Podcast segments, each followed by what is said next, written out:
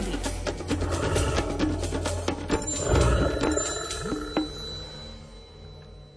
Prvého okamihu, ako sa prírodovedec Miroslav Saniga stretol s hlucháňom ešte ako malý chlapec, pocitil k tejto zvláštnej ratolesti prírody neopísateľné chvenie srdca. Zo spomienok a obrázkov z pozorovania hlucháňov vznikla knižka Rozímanie s hlucháňmi. V nej je aj príbeh s názvom Krotký hlucháň v Hrivkovej. Jeho prvú časť číta Alfred Svan. U hlucháňov je známe, že obzvlášť v období jarného a jesenného tokania sa medzi nimi zriedkavo vyskytne kohút, ktorému akoby stokania preskočilo. Stratí plachosť a prestane sa báť aj človeka. Jednu jeseň som sa stretol s takýmto dôverčivým kohútom v Hrivkovej. Ako som sa raz vracal s vážnicou z repišťa na Veľký Šturec, Natrafil som v Hrivkovej na kohúta, ktorého správanie mi bolo veľmi podozrivé. Kohút postával pokojne na okraji zvážnice a prezeral si ma. Stúpam bližšie a bližšie, no kohút neurobí ani krôčik, iba čo si trochu našuchorí perie na krku a poodstane mu brada. Zdvihne hlavu dohora a obzerá sa. Tak ty musíš byť chorý, keď sa ani nehneš, pomyslím si v duchu a pomaly sa k nemu približujem. Keď som od neho na také tri kroky, trošička sa lenivo podá ďalej. Tak teba postihlo toto obdobie trošičku viac ako treba. Z toho vášho tokania si úplne pošinutý a stratil si povestnú hlucháňu plachosť. Prihováram sa mu. Ale on len stojí, očami požmurkáva. Má taký mierumilovný výraz v tvári, že človek by mu nedokázal ani len pierko skriviť na hlave, nie to ešte naň zacieliť, či dokonca vystreliť. Ako stúpam pomaly s vážnicou, ktorú lemuje malebná jesenná hora, sprevádza ma prívetivý hlucháň.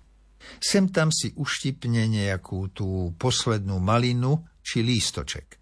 Už ide so mnou skoro kilometr.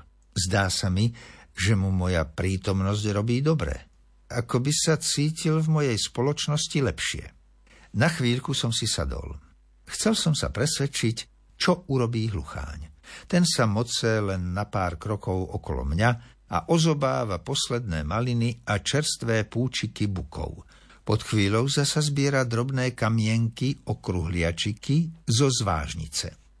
Blížil sa večer a mne bolo treba pomaly sa pobrať domov, Keďže sa mi však naskytla vzácna príležitosť získať aspoň akú takú predstavu o tom, ako trávi taký hlucháň svoje popoludnie, zostal som tam s ním až do úplného zotmenia. Až do západu slnka si hlucháň pobudol so mnou na zvážnici a popásal sa. Potom sa trochu obzeral, ako by hľadal na okolí vhodný strom, kde strávi noc. Keď sa mu jeden zazdal, pričupil sa, perie sa mu na celom tele priľahlo a ladne vzlietol do koruny vysokého buka. Tam sa pustil ešte na chvíľočku do odštipovania púčikov. Teraz sa od neho nesie pokojným povetrím jemné pukanie. Pár minút predtým, ako sa hora zahalila do úplnej tmy, sa hlucháň uložil na nočný odpočinok. Pritisol sa k konáru, takže mu neboli vidieť nohy. Hlavu si schoval do bohatého peria na chrbte, avšak len tesne po oči.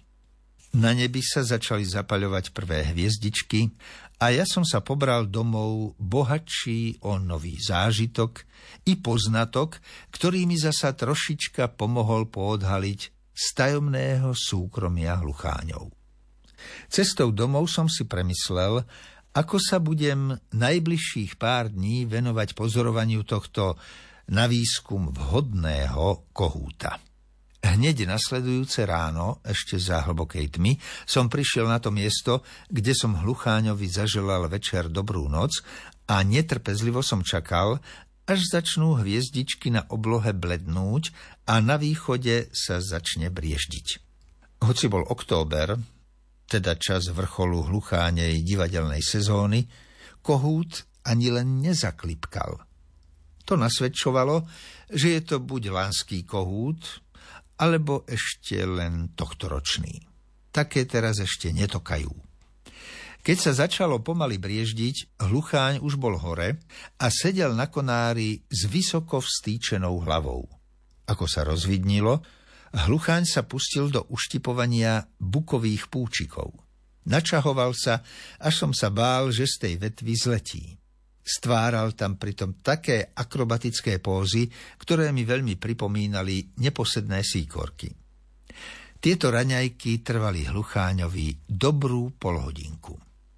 Potom zlietol klzavým letom do porastu, kde sa ponevieral popod malinčiaky a uzobával si maliny a ešte zelené lístočky. Neustále pritom pozoroval, čo sa deje v jeho okolí. Bolo mi veľmi do smiechu, keď som ho niekedy videl s vykrúteným krkom poškuľovať po malinách, ktoré boli privysoko. Ak sa mu však niektorá pozdávala, dokázal za ňou povyskočiť naozaj veľmi vysoko, alebo si vyšiel na povalený kmeň či skalu a k lákavej dobrote sa dostal. Hlucháň raňajkoval až do pol desiatej. Potom si vyšiel na starý peň, kde sa dal do čistenia peria.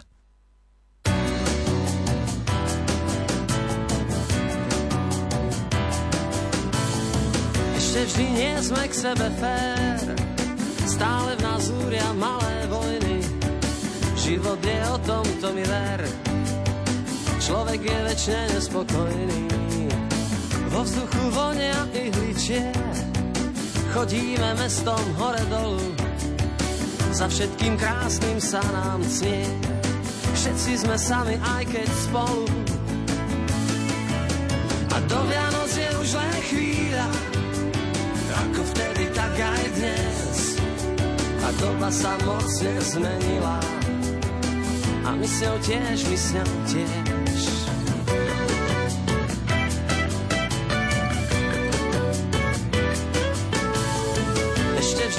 sme k sebe fajn, ešte v nás zúria malé vojny.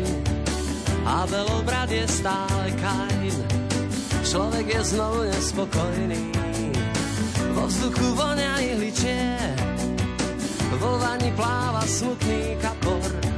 Za všetkým krásnym sa nám cnie, ten, kto to pozná, ten vie ako. A do Vianoc je už len chvíľa, tak aj dnes. A doba sa mocne zmenila. A my s ňou tiež, my s ňou tiež. A do Vianoc je už len chvíľa, tak ako vtedy, tak aj dnes.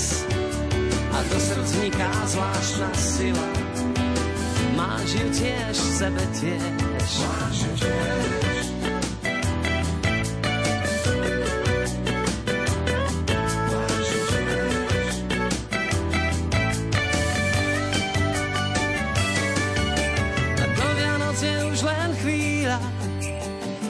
vtedy, tak aj dnes. A doba sa mocne zmenila. A my s ňou tiež, my s ňou tiež. A to Vianoc je už len chvíľa, tak ako vtedy, tak aj dnes. A do srdc vniká zvláštna sila. Máš ju tiež v sebe tiež. Máš ju tiež.